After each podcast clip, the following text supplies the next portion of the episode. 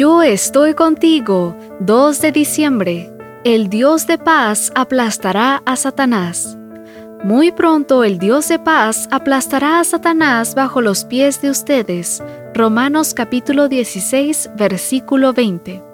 Uno de los libros más inspiradores que he leído es Deja que Dios sea Dios, escrito por el pastor José de Gracia. En uno de los últimos capítulos, el autor cuenta la terrible experiencia que vivió tras haber visitado el zoológico de la ciudad de Manaus, en Brasil. El domador del zoológico lo invitó a tomarse una foto con la tigresa Janis y le sugirió que la usara como un postal de Navidad para sus familiares y amigos. El día acordado, el pastor de Gracia llegó con su esposa y sus dos hijas.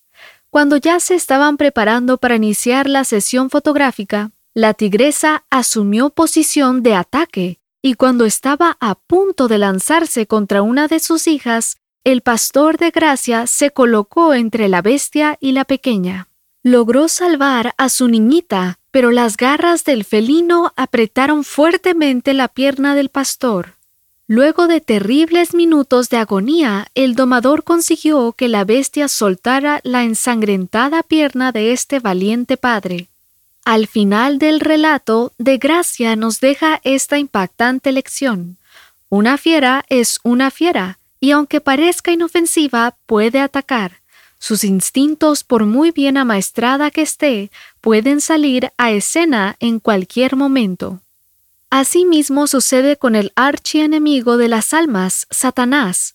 Parece inofensivo, te invita a sacarte la gran foto de tu vida, esa que te hará famoso, esa que te lanzará al estrellato y al éxito que tú imaginas, y de pronto, como fiera que es, se abalanza sobre ti, te somete con sus garras, te atrapa y te asfixia.